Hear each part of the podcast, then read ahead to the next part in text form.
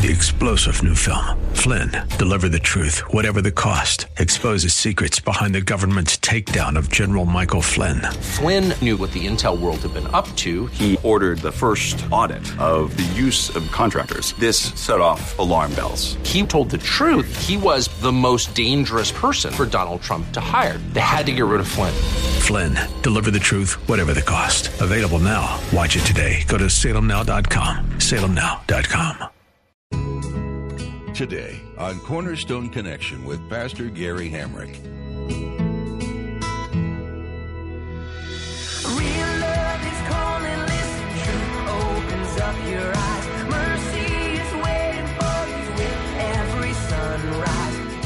I mean, if there was a life that you lived before you came to know Christ, and now you are a different person because you've come into relationship with Christ, because you believed, Evangelion, you believe the good news, you can say the same thing, can't you? You can say, but by the grace of God, I am what I am. All right? None of us is perfect. I hope you can look back at the way you were a year ago and feel like you've made some improvement. That's what's important. Okay? But by the grace of God, I am what I am. This is Cornerstone Connection, the radio ministry of Pastor Gary Hamrick of Cornerstone Chapel in Leesburg, Virginia. Pastor Gary is teaching through 1 Corinthians. But by the grace of God, I am what I am. If you've come to trust Christ as your Savior, you have a similar story and can see that you're only where you are because of God's grace. Pastor Gary helps you remember this today when you look at all the ways God has changed your life. You might not have an astounding testimony, but maybe God has helped you in the area of anger or impatience, and you're learning to respond out of the Spirit instead of the flesh. These seemingly small amounts are to be celebrated as God's grace is at work changing you.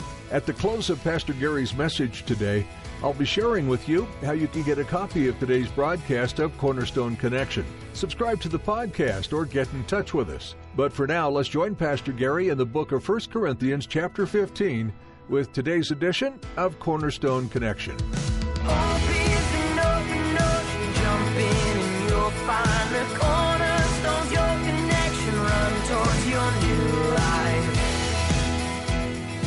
Verse 7, he says, And then he appeared to James, and then to all the apostles, and last of all, he appeared to me also as to one abnormally born. What does he mean by that? Well, here's what he means Paul was not a part of the original 12.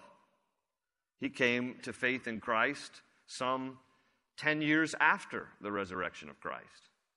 And then he will be 10 years after that before he even launches his ministry. So he speaks about his conversion experience. You remember the story in the book of Acts? When Paul came to faith, how did Paul come to faith in Jesus Christ? Because Paul was persecuting Christians. He was a Jew who was zealous to defend Judaism. And originally, Paul had a problem with the whole concept of Jesus and salvation through faith in his sacrifice on the cross. So, as a good, zealous Jewish man, I'm going to start to kill Christians because they are a threat, they're a heresy to the truth of the law and who God is.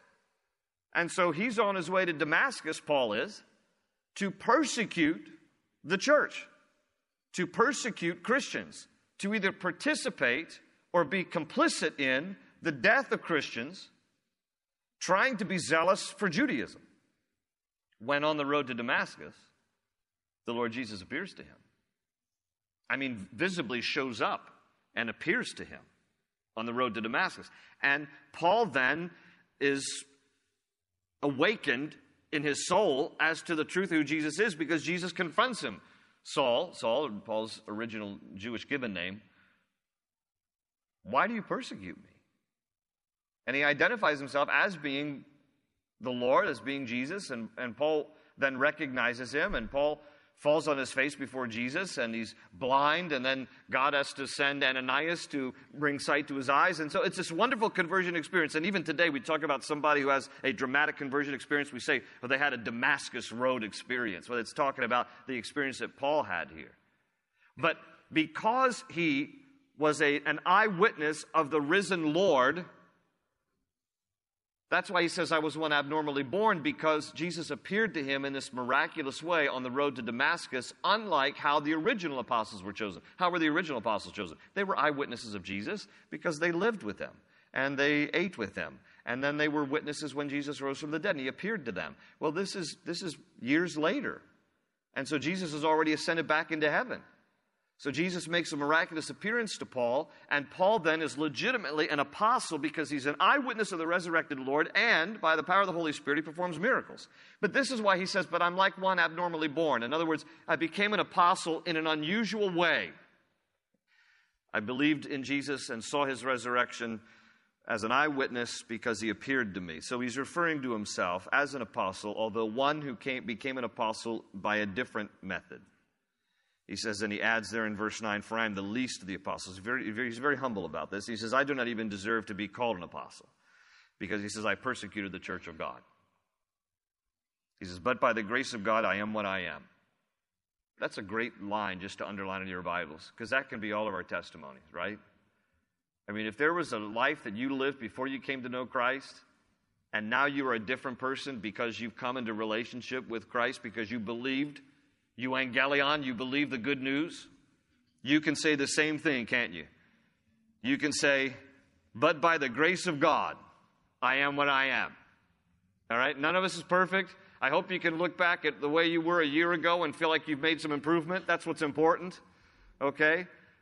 But by the grace of God, I am what I am. And His grace to me was not without effect. He says, No, I worked harder than all of them. All the other apostles, I, I had to kind of, in a way, I had to kind of prove that I was legitimate. He says, Yet not I, but the grace of God that was with me. It was God working through me. Whether then it was I or they, this is what we preach, and this is what you believed. He says, I'm preaching the same good news that the original apostles preached. I'm a part of them. I don't consider myself worthy to be numbered among them, but this is the same good news. And then he writes in verse 12, But if it is preached, that Christ has been raised from the dead, how can some of you say that there's no resurrection of the dead? So now we get some insight. This is what some in the church of Corinth were thinking. We're not really sure we believe in this whole resurrection thing, where we're not really sure that we, we weren't there. It's now 56 AD. We, we weren't there to see Christ. We're not sure we believe it. We're not even sure we believe it for ourselves either. So he goes on to, to tell them, he says in verse 13, Well, if there's no resurrection of the dead, that not even Christ has been raised. And if Christ has not been raised, our preaching is useless, and so is your faith. Now, again, the word useless there, if you have a King James Bible, it uses the word vain. King James says, Our preaching is in vain, and your faith is also in vain. It is the Greek word kenos, meaning empty and useless. He says, If Jesus didn't rise from the dead, our ministry, our preaching, is useless, it's empty, and so is your faith. Now, he's going to make the argument here through chapter 15. He's going to say that three things are in vain or useless if there's no such thing as a resurrection. He says, Our faith is in vain. He's going to say also here, Our preaching is in vain. And then he's going to add at the end of the chapter, And our work for God is in vain. If not, for the resurrection in general and the resurrection of Jesus Christ in particular. He says, all right, if, if this is not a true thing, if Jesus didn't really rise from the dead, your faith is useless. What are you believing in? And my preaching is useless. What good is it for me to preach about this good news if you don't even believe it was real?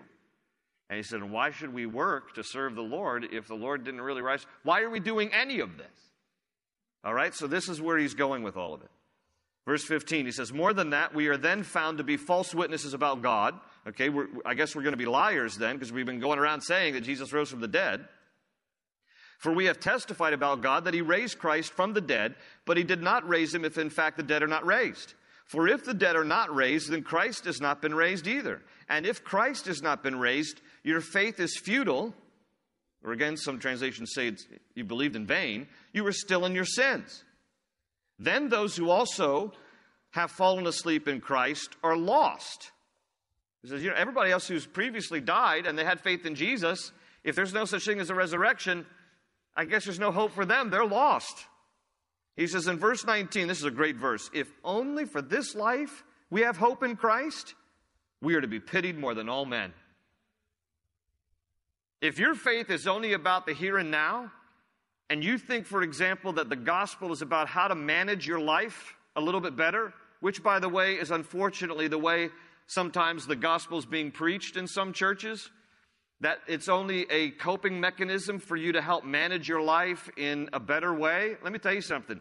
If, if, if it's only for this life, for here and now, we are to be pitied more than all men. Because let me tell you something the death, burial, and resurrection of Jesus Christ is the hope of eternal life for us after we die. This life is but a drop in the bucket of the great ocean of humanity compared to your life after you died. That is the greater and more eternal aspect of life.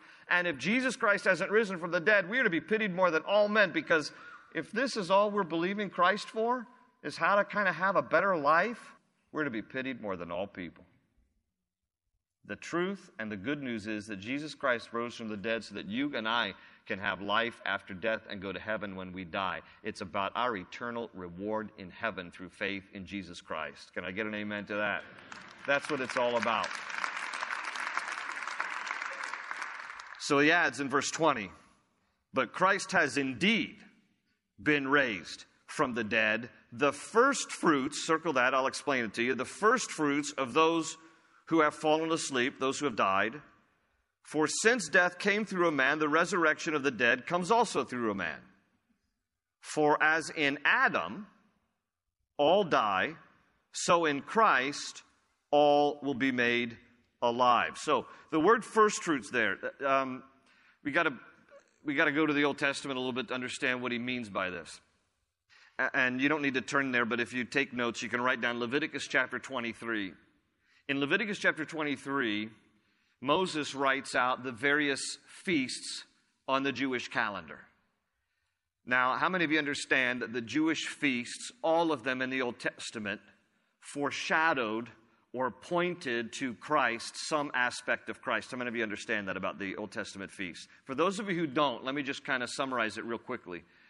In Leviticus chapter 23, right after Moses speaks about the Sabbath, then he talks about the first feast on the Jewish calendar to be remembered was Passover. Passover and unleavened bread. That's one of the Jewish feasts. The next feast on the Jewish calendar is the feast of first fruits. The next feast on the Jewish calendar is the feast of Pentecost. Now, just take those feasts for just a moment. The first feast on the Jewish calendar Passover.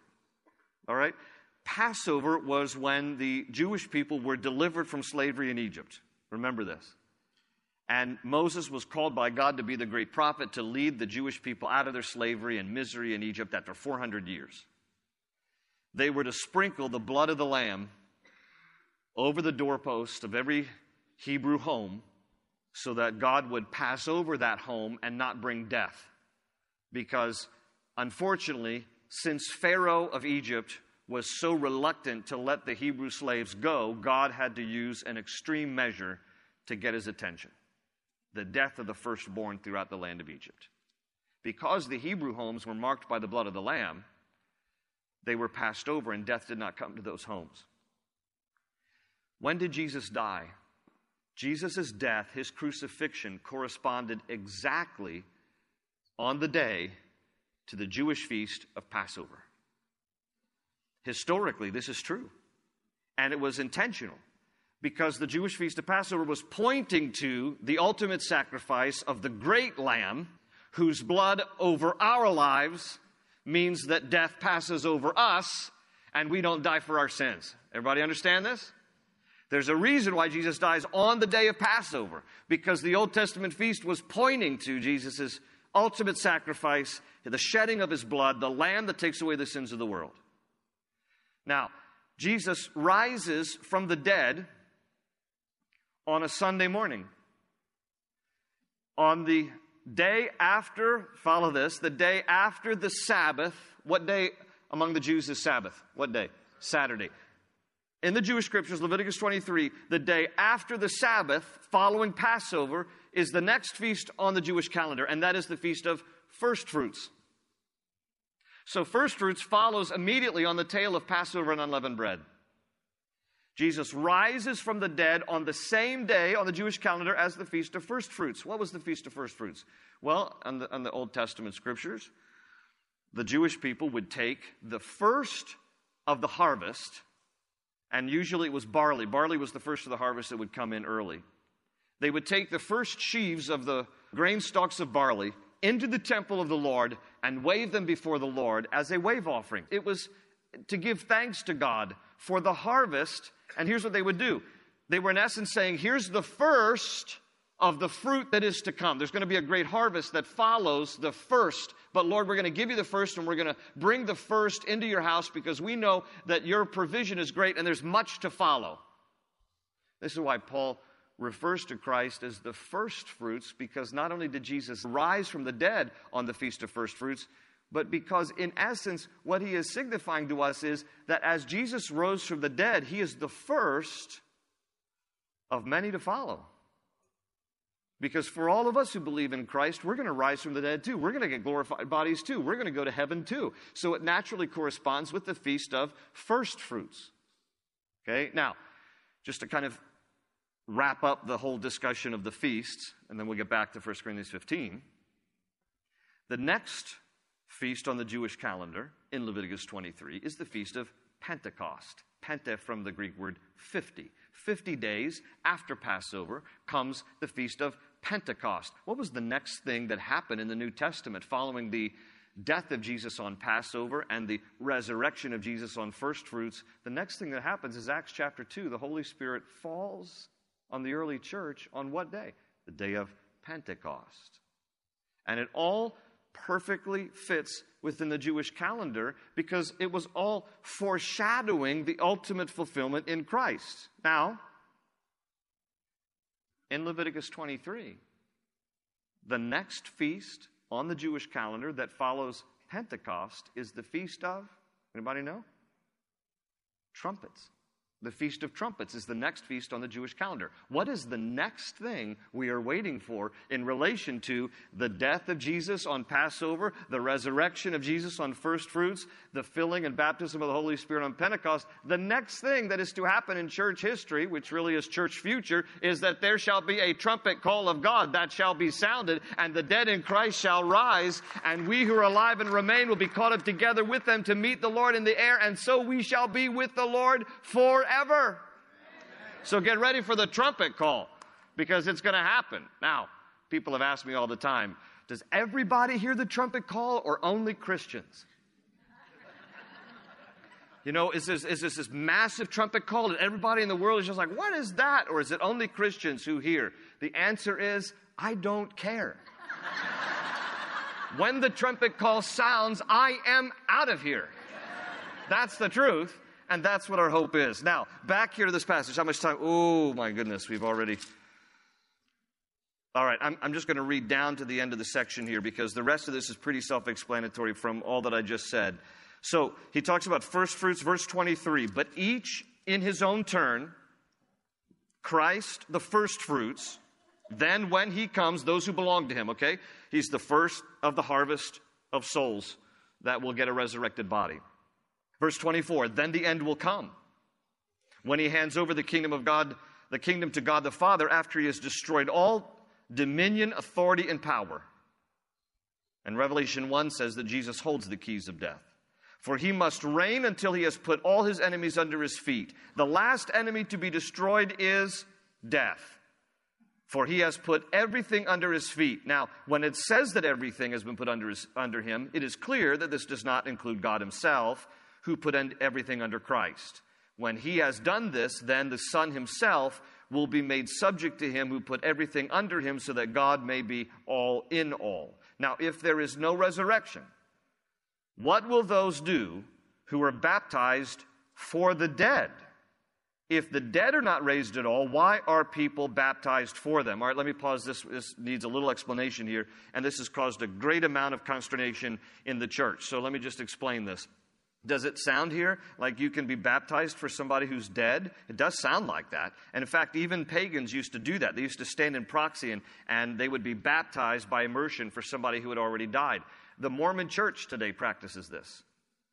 The church of uh, Jesus Christ of Latter day Saints practice what they call posthumous uh, proxy baptism, which, which is that you can be baptized and their doctrine is that if you are baptized for someone in mind, you, they make a list of people, you can be baptized for those people. And the Mormon church teaches that you should be baptized at least for four generations of those in your family that have died before you, so that in baptism they believe that by being baptized in proxy for someone who has died in your family, they go to heaven.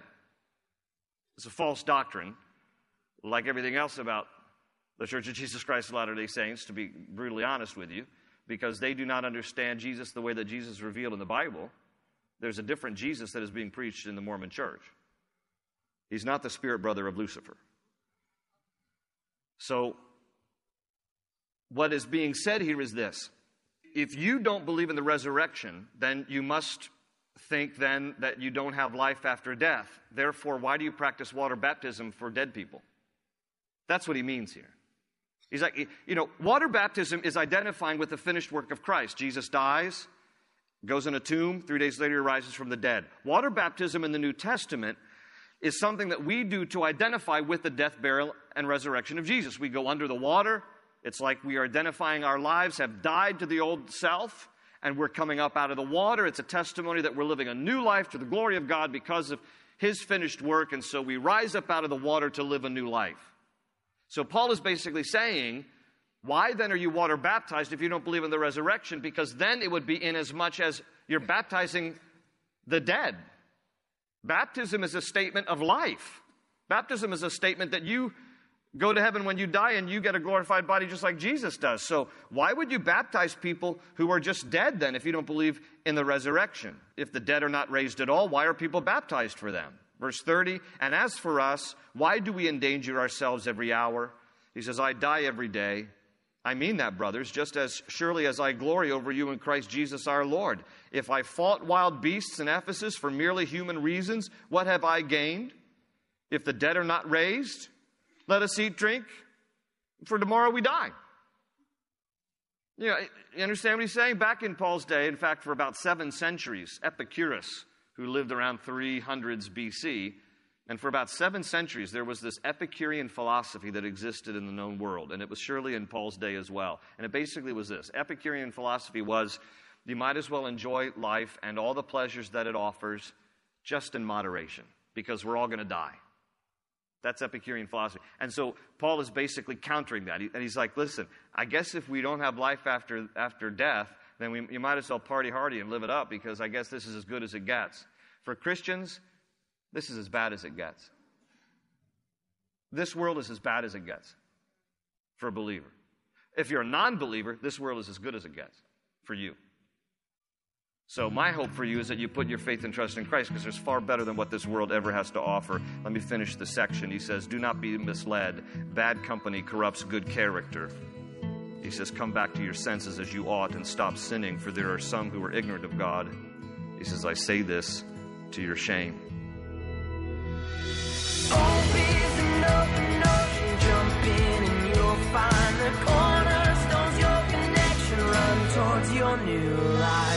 The Apostle Paul's message to the church in Corinth was frank and powerful. They needed to make some changes. They knew the truth of Christ because Paul had spent time planting the seeds of truth. They had begun to walk in the ways of Jesus, but they had let lies taint their steps. Those lies are common still today. Is there something you've heard from a spiritual leader that just hasn't sat right in your soul? Don't let it take root. Instead, take it to the Bible and to your Heavenly Father. Allow Him to show you what is right and what isn't. and then grow in His perfect truth and love. We're so glad you joined us today on Cornerstone Connection. Pastor Gary Hamrick will continue teaching through 1 Corinthians when you join us next time. But for now, we'd like to invite you to visit cornerstoneconnection.cc to learn more about this ministry. You'll be able to hear past teachings, connect with us on social media, and learn more about the church this program originates from. If you're in the Leesburg area, we'd love to meet you. Come visit us this Sunday at 8:30, 10, or 11:45 a.m. at Cornerstone Chapel. You'll find directions and more information on our website. Again, that's cornerstoneconnection.cc. We're excited to have you join us. Thanks for tuning in today, and we hope you'll join us again right here on Cornerstone Connection. They say you're a wandering soul, that you've got no place to go, but still you know, you're not alone.